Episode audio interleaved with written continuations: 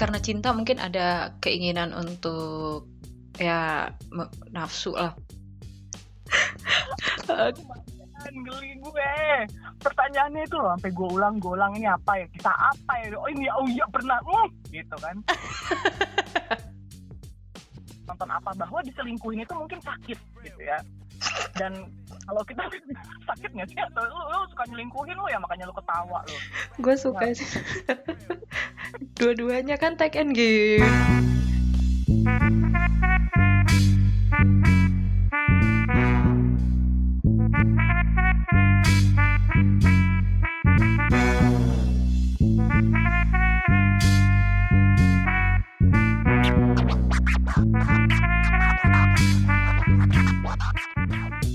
Halo, apa kabar kalian semua yang ada di sana? Aku yakin kalian pasti sehat-sehat aja, baik-baik saja dan bahagia-bahagia saja di tengah apa pun kondisi kalian saat ini. Kembali lagi bersama saya Nara Angsana di podcast Cerita.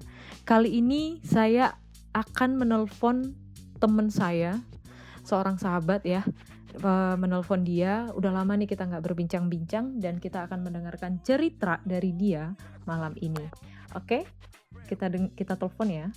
Tekan 5 untuk mengaktifkan NSP ini.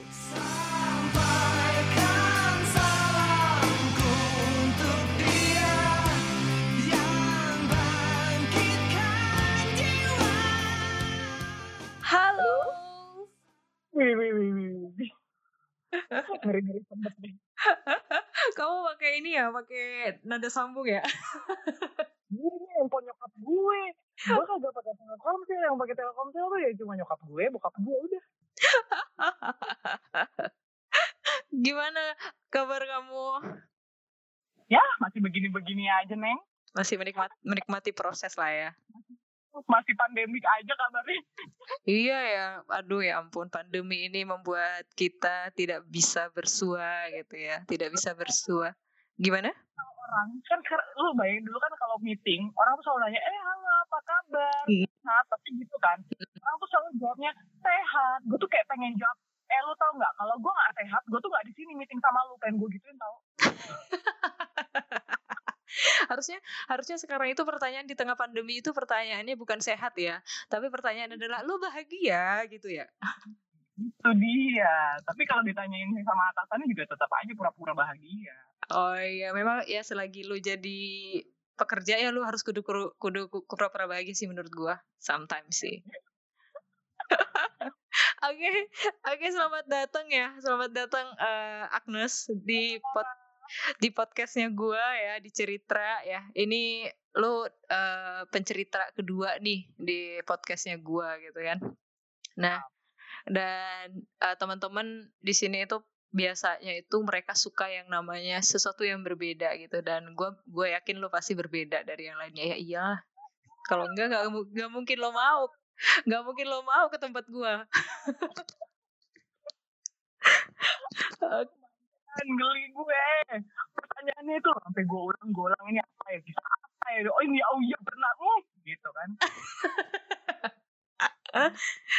Oke, oke kita langsung aja ya. Uh, langsung aja. Uh, pertama-tama uh, lu harus kenalin diri lu dulu ke teman-teman di di cerita gitu kan. Biar katanya sih kalau nggak kenal maka nggak sayang, nggak sayang maka nggak cinta, maka kalau nggak cinta nggak buta gitu ya. Nggak ada grepe-grepe berarti kalau nggak cinta, cu.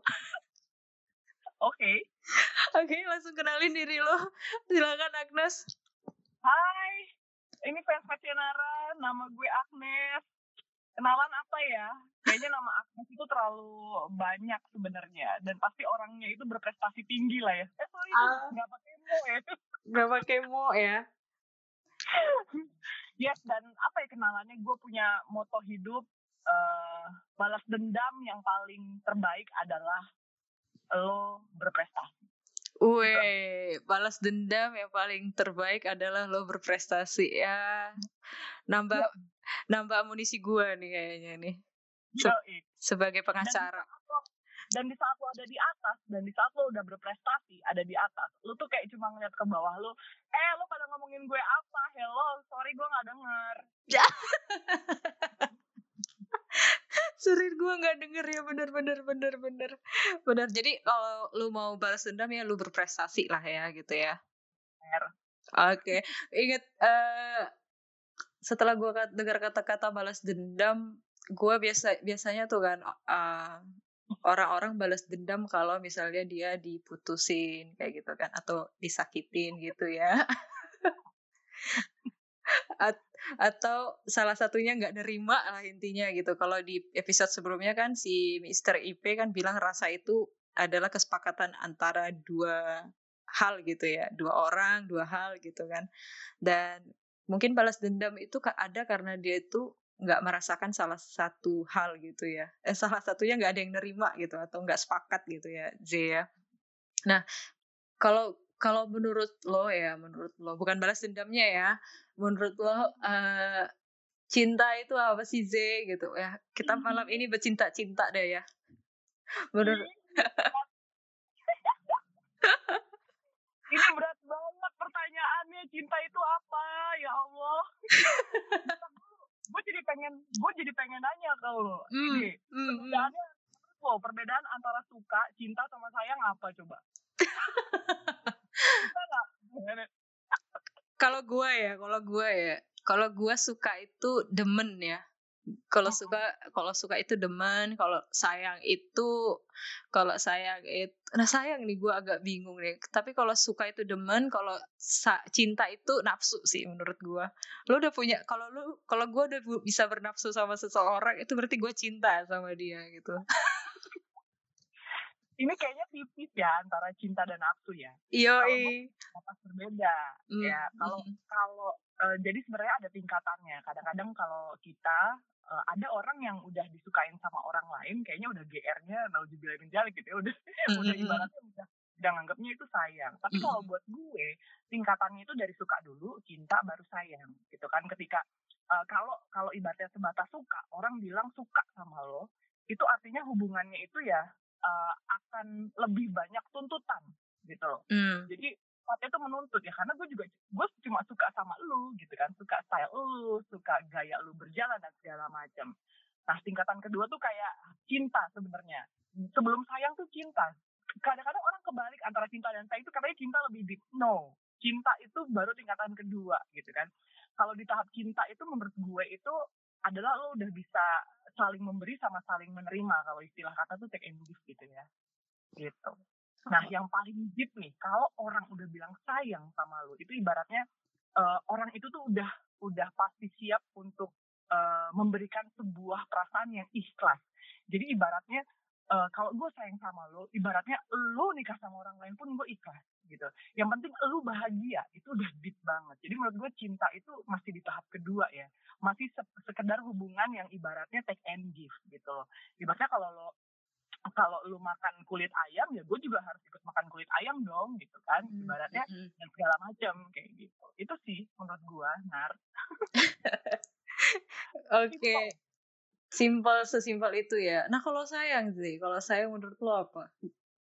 sayang itu tadi gitu ya eh, ketika ngomong sayang eh, gue sayang sama lu gitu kan sayang tuh benar-benar udah deep perasaan yang deep even lu tidak memiliki orang itu gitu ya kalau lu sayang lu akan membiarkan dia bahagia gitu jadi sesuatu yang sifatnya lebih ke ikhlas gitu lu lu bahagia tanpa gua pun gua tidak memiliki lu ya gue sayang sama lu tetap.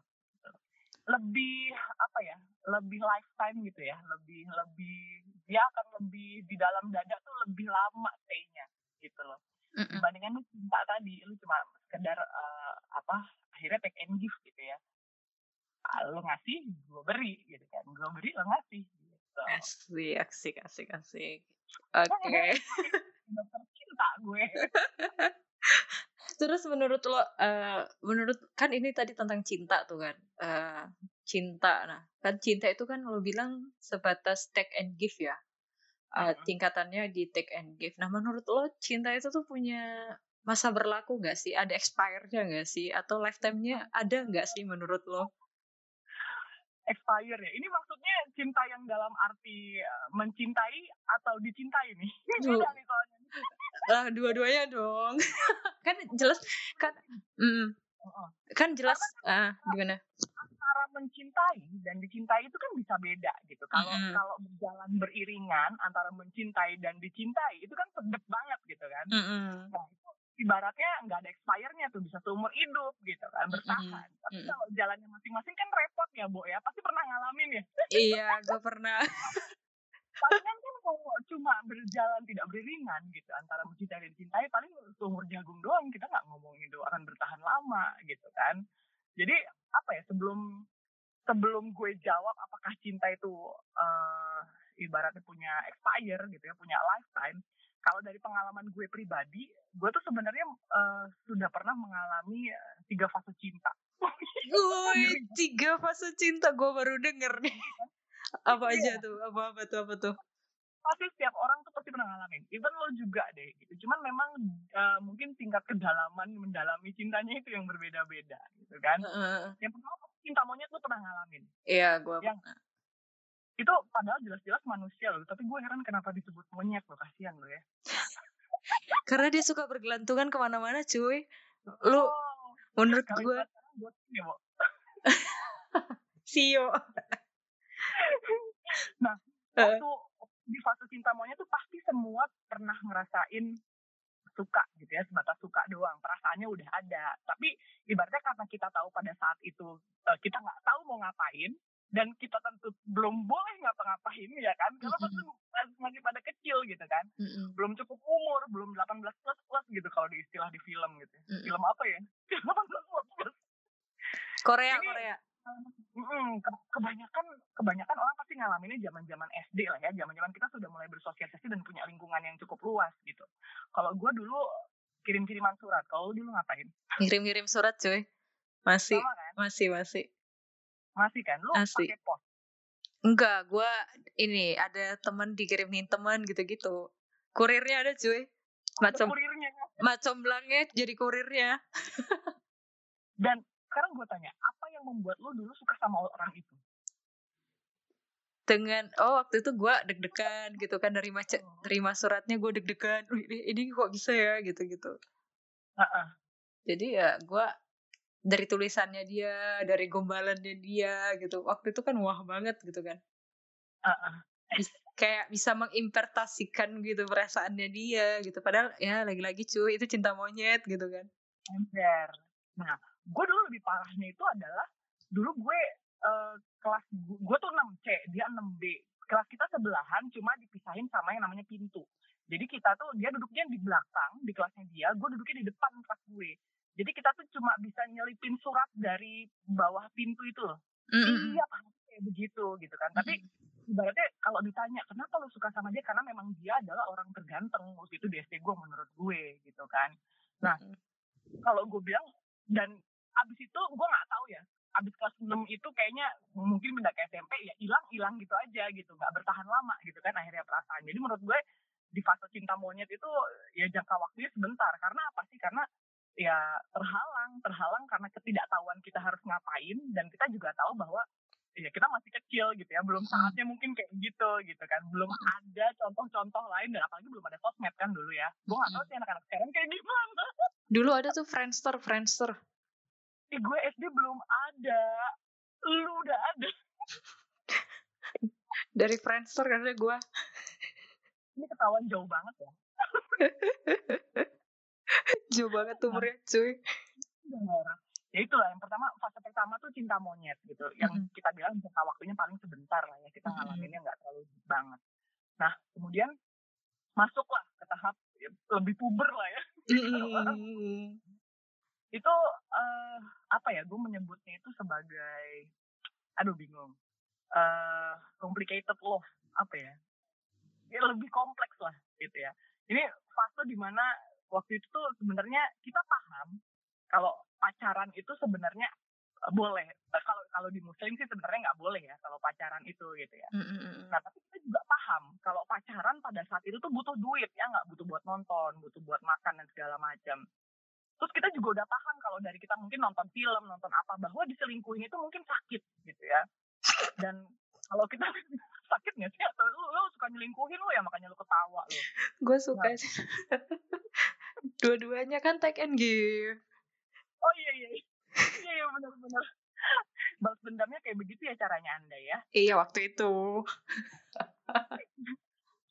nah pokoknya di fase ini tuh complicated banget lah ibaratnya karena kita udah tahu dari referensi uh, dari beberapa referensi gitu entah itu nonton film uh, cerita dari teman curhatan teman atau mungkin ngalamin sendiri pacaran gitu nah uh, dalam fase ini gue dulu nggak pernah pacaran ya zaman SMP SMA tuh gue nggak pernah pacaran. Tapi kalau dari ceritanya teman-teman gue itu mungkin jangka waktunya ada yang sebentar ada yang lama. Ini balik lagi ke kekuatan perasaan masing-masing ya. Mm. ada ada loh orang yang ibaratnya disakitin terus-terusan diselingkuhin terus-terusan tapi nagih gitu ya.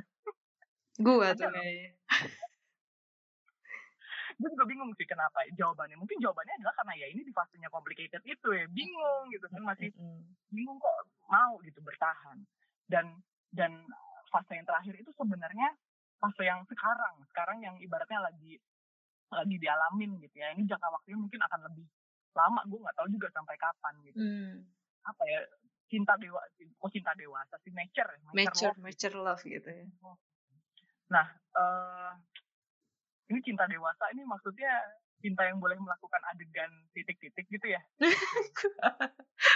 Hal, lu udah di, lu udah dewa, maksudnya gini ya, dewasa itu berarti lu udah bisa mempertanggungjawabkan yang lu lakuin dan yang lu rasain gitu kan?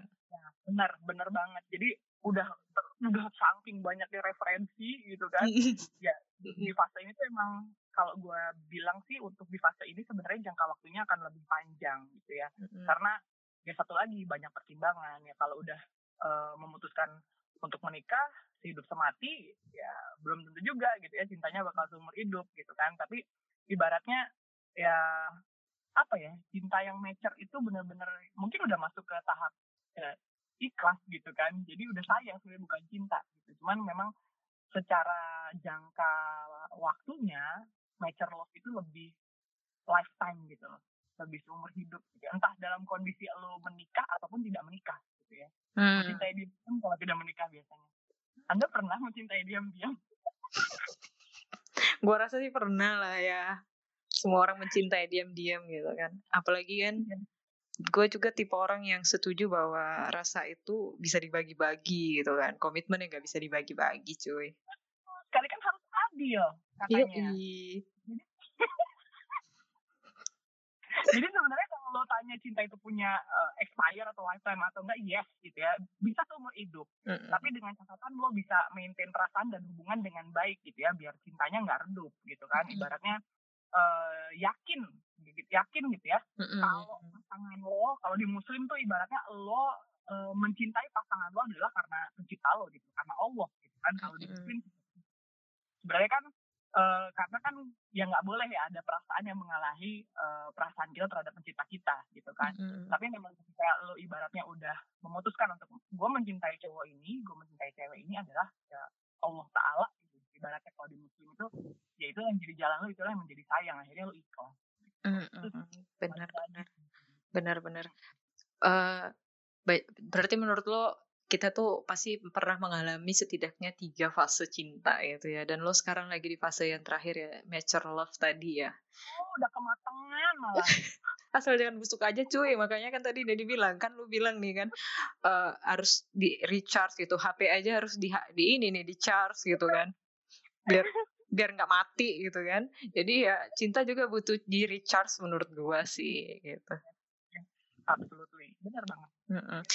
Oke okay, Zay, uh, lo bahas mature love lah ya. Tadi juga gue udah sempat mention bahwa mature itu ketika lo bisa mempertanggungjawabkan uh, apa pun ter terhadap rasa lo atau efek dari rasanya yang lo punya gitu kan. Dan menurut lo nih ya, apalagi sekarang uh, ya kita sama-sama tahu ya kejamnya dunia ya. Atau gue bingung sih ini kejam kejamnya dunia atau apa ya? Gue bingung sih Zee ini kejamnya dunia atau indahnya dunia? Gue gue nggak gue bingung gue bingung. Ya mungkin orang-orang beda-beda sih ya. Menurut gue sih kejamnya dunia gitu ya. Uh, karena terlalu be terlalu bebasnya ya banyak source yang sudah yang dulu di zamannya kita mungkin terbatas sekarang itu nggak ada batasan sama sekali gitu. Bahkan uh, mau sebaik apa pun pemerintah membatasi menurut gua bahkan ada VPN gitu kan jalur-jalur darat hmm. jalur-jalur ilegalnya gitu kan. Menurut gua ya. Jadi ya makanya gue bilang jahat gitu kan. Jahatnya karena menurut gua sih uh, banyak orang yang bakal salah persepsi karena mereka itu belum siap untuk master love tadi kayak gitu kan terlalu di, dini gitu kan. Jadi nah menurut lo sendiri gitu kan uh, banyak kan sekarang itu ya akhir apalagi akhir-akhir ini sih lo ngikutin berita nggak sih? Bentar-bentar ada orang yang ngelakuin tindakan tak seronok uh, rekamannya bocor gitu-gitu kan. Bahkan tadi sore itu gue masih baca tuh gitu kan. Di salah satu sokmed gue juga ada gitu kan yang baru baru ketahuan lagi. Padahal mungkin ah nggak paham deh ya kayak gimana gitu ya. Uh, menurut lo gitu kan uh, if you love me gitu. So let's having sex gitu kan. Menurut lo gitu, menurut lo ya sebagai perempuan nih ya, sebagai perempuan, what do you think about this statement, Z? Karena uh, bahkan di zamannya kita ya banyak yang gue denger ya, uh, gue ngelakuin ini gara-gara gue sayang sama lo gitu, atau bahkan cowoknya bilang gini, kalau lo sayang sama gue, ayo gitu kan. Gue akan bertanggung jawab sama lo gitu kan. Nah menurut lo nih sebagai perempuan gitu what what do you think about about uh, about uh, about between love and and sex? Oke. Okay. sebenarnya kalau ada yang nanya itu ke gue waktu pacaran dulu gitu ya gue hmm. pasti akan jawab punya duit berapa? Lah jadi open bo gue. Enggak enggak enggak masalahnya waktu itu kita nggak tahu yang kayak gituan sih. Kalau tahu gituan juga gue mungkin juga bakal gitu. udah sayang aja lo ya sekarang ya. Udah sayang aja gue gitu kan. Baru lu udah bukan raya angsana, kayak raya angsana sekarang. Iya gitu. ya. Uh. Kalau kalau menurut gue sih uh, ini yang dinamakan tipis gitu ya, tipis ambang batas antara nafsu dan cinta sebenarnya. Hmm. Dan uh, apa ya nggak ada hubungannya menurut gue antara mencintai dan keharusan untuk berhubungan seks mm. gitu ya mm. karena karena ketika lo cinta sama dia apalagi uh, apa uh, kondisinya pada saat pacaran gitu ya ngomong kayak gitu tuh kan mm. ya haram gitu ibaratnya kan mm. itu kan nggak boleh gitu jadi gue gue pernah gue pernah uh, zaman kuliah dulu itu gue tuh dulu anak Jakarta Global Chat lo dulu main Yahoo Messenger nggak sih main YM YM main kan Yoi. Nah, zamannya dulu belum ada Tinder, yang something-something. Tantan. JGC, JGC ini Jakarta Global Chat ini jadi salah satu wadah sebenarnya untuk nyari jodoh gitu ya, zaman-zamannya hmm. Yahoo Messenger gitu. Hmm. Di situ gue kenalan sama uh, banyak orang biasa lah ya kalau mau kenalan apa dulu ASL please gitu. Ya. Iya. Anak so, YM banget ya. Anak YM banget.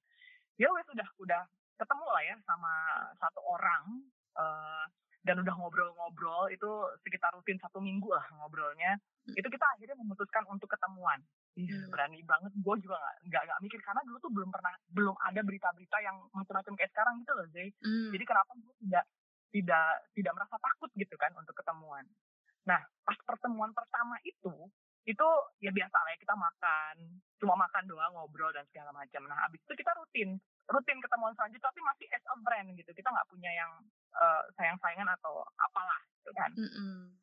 nah kemudian waktu di ah, pertemuan keberapa ya pokoknya ya udah sekitar empat atau lima kali ketemuan itu dia nembak mm. Gila nembak anjir bahasanya nembak lu mau nggak jadi pacar gue gitu kan uh -uh. ya ya karena gue orangnya santuy gitu ya mm-hmm. jadi ya gue jawab gitu kan uh, apa ya ya udah gitu ya jalanin aja gitu kan itu kayak kayak kayak jawaban andalan dulu ya. Ya udah jalanin aja dulu gitu. Mm-hmm. nah sambil uh, kita itu pergi nonton gitu kan. Nah habis nonton kita makan gitu. Nah selesai makan itu itu ada sesuatu yang bikin gue kaget gitu. Dia ngomong kayak gini uh, babe ini manggilnya babe babe malam ini nginep di hotel yuk. Waktu itu gue ngekos gue ngekos dia ngekos gitu kan. Mm. Beb malam ini kita nginep hotel yuk mm. oh wow gitu terkaget-kaget gue uh langsung tertohok gitu kan mm -hmm. dan lo tau gue tuh pada saat itu entah uh, setan apa yang merasukiku gitu ya mm -hmm. gue cuma jawab gini gitu kan kalau kita nginep di hotel itu pasti akan terjadi sesuatu yang kita inginkan gue bilang uh mungkin ilmu ilmu mencari persamaan itu udah ada dari dulu gitu ya mm. itu bakal terjadi sesuatu yang kita inginkan gue bilang gitu mm. kalau kita memang pengen itu terjadi kita sama-sama udah tahu konsekuensinya apa. Nah lo mau nggak terima konsekuensinya? Gue cuma nanya gitu. Gue nggak bilang konsekuensinya apa ya tapi gue cuma tanya ke dia lo mau nggak terima konsekuensinya? Beneran dia nanya emang konsekuensinya apaan? Dia ngomong gitu kan. Mm terus gue jawab satu kita baru pacaran. Mm-mm. lo bilang sayang sama gue. Begitu lo tahu kekurangan gue apa jaminannya lo bakal sama gue terus? Pertama gue ngomong kayak gitu. Mm-mm. Eh, yang kedua emang lo tahu gitu. Ibaratnya masa lalu gue tuh kayak apa. Mm-mm. kalau gue ternyata rusak lo ikutan rusak dong gitu. Emang lo mau gitu kan? Dia Mm-mm. juga gue gue gue anggap ngambang. Rusak rusak apa nih? Biar dia mikir deh gitu kan. Mm-mm. dan yang yang terakhir tuh gue bilang sama dia sayang itu bukan berarti gue mau hashtag ya sama lo. Gue ngomong kayak gitu. So sorry ya dan lo tahu apa yang terjadi? Besok paginya tuh dia udah mulai beda gitu yang biasanya nyapa duluan. Itu enggak gitu kan Mm-mm. diem gitu kan. Mm-mm. Terus sore sorenya tuh gue apa namanya dulu masih zaman sms ya. Mm-mm. Eh, terus gue apa namanya dia jawabnya dingin gitu ya gue sms gitu. Abis itu bubar jalan dong dengan sendirinya gitu kan. Mm. jadi my point is eh, sebenarnya tuh nggak ada hubungannya gitu ya antara cinta dan hashtag. Kalau lo emang eh, cinta sama seseorang ya cinta aja gitu ya kasih perhatian dan sebagainya gitu kan. Mm-mm. kalau lo cuma pengen hashtag ya nggak usah bilang cinta gitu loh. Nggak usah pada embel-embel kayak gitu. Ya bilang to the point gitu. Gue pengennya hashtag doang sama lo gitu kan. Mm-mm. sebenarnya kalau sekarang mah friends for benefit gitu ya. Itu gara-gara film itu tuh kacau juga tuh. FWB-an cuy. Apa? Tahu dulu apa? FWB-an TTM-an versi Indonesianya. Itu kacau nggak sih? Menurut itu kacau banget sih menurut gue film itu. Iya Ngajarin- kacau. ngajarin yang aduh itu kalau salah orang yang nonton sih ngajarin ya sorry ya. Karena gue punya anak kan. Kayak- Mm-mm. jadi aduh itu kacau deh. I- iya. Balik lagi ke laptop gitu ya. Kembali ke laptop. Iya. Ibaratnya kalau em, apa ya? eh, intinya jangan sampai deh gitu ya salah orang untuk ngajak hashtag gitu ya. Bisa-bisa eh, ke, lu sendiri kehilangan kesempatan buat dapetin orang yang tepat buat bertumbuh jadi orang yang lebih baik gitu lu iya. Ibaratnya lu udah punya niat hashtag tapi lu salah ngajak orang orangnya dapetnya yang kayak gue yang gue ngomong kayak gitu. Itu kan jadi kayak sebenarnya lu bisa jalin hubungan yang lebih baik loh sama gue lu bisa bisa jadi orang yang lebih Mm. baik gitu. Kan Mm-mm. tapi gara-gara lu statement lu kayak gitu lu malah ngancurin gitu loh. Mm, benar jadi menurut gua nggak ada hubungannya antara cinta dan seks. Iya mungkin mungkin apa. mungkin karena cinta mungkin ada keinginan untuk ya nafsu lah mungkin gitu. Tapi kalau tapi kalau untuk menjadikan seks alasan cin- cinta adalah alasan untuk nge-seks sih menurut aku enggak ya gitu ya sih bener banget bener banget pacarannya gelap gelapan sih Zay jangan gelap gelapan makanya nafsu Yoi, makanya oke. makanya apa eh, makanya ya sampai apa ya? ad- ya makanya kalau gue sih tipe orang juga gini ketika lu memang harus melakukan seks di Iya. luar pernikahan ya gitu. Harus gitu kan. Harus melakukan seks di luar pernikahan ya lu memang harus kudu-kudu siap dengan tanggung jawab. Lu kudu siap kudu siap bertanggung jawab gitu. Bukan ke orangnya gitu, tapi ke diri lo sendiri sih menurut gua gitu kan. Jadi ya mm, makanya kan ada yang bilang gitu kan lidah yang ini loh Zay lagu lidah tidak bertulang. ya kita semua harus bu, lidah maksud gue dibuat sate ya Zay? Iya gitu kan. Maksud gua ya apa ya saking lidah ini tidak bertulang maksudnya bukan perempuan eh, bukan laki-laki doang gitu ya. Perempuan juga kadang kan juga jadikan apa ya eh kadang ya lidah tidak bertulang juga ya semuanya gitu sama ya sih ya. Kadang ya ada yang perempuan ngerayu gitu kan ada yang laki-lakinya ngerayu gitu. Tapi ketika lo nge-seks dengan alasan lo karena cinta dengan orang itu sih menurut gua menurut gua sih enggak ya sih ya gitu ya Iya. karena gini Hmm. mungkin orang kalau karena dia dapat edukasinya dari film atau dari ya, tontonan gitu ya Mm. konsekuensi yang konsekuensi yang kelihatan di mata adalah lo hamil gitu ya Hmm. itu konsekuensi yang paling ditakutin orang yang have sex sebelum dia nikah Mm-mm.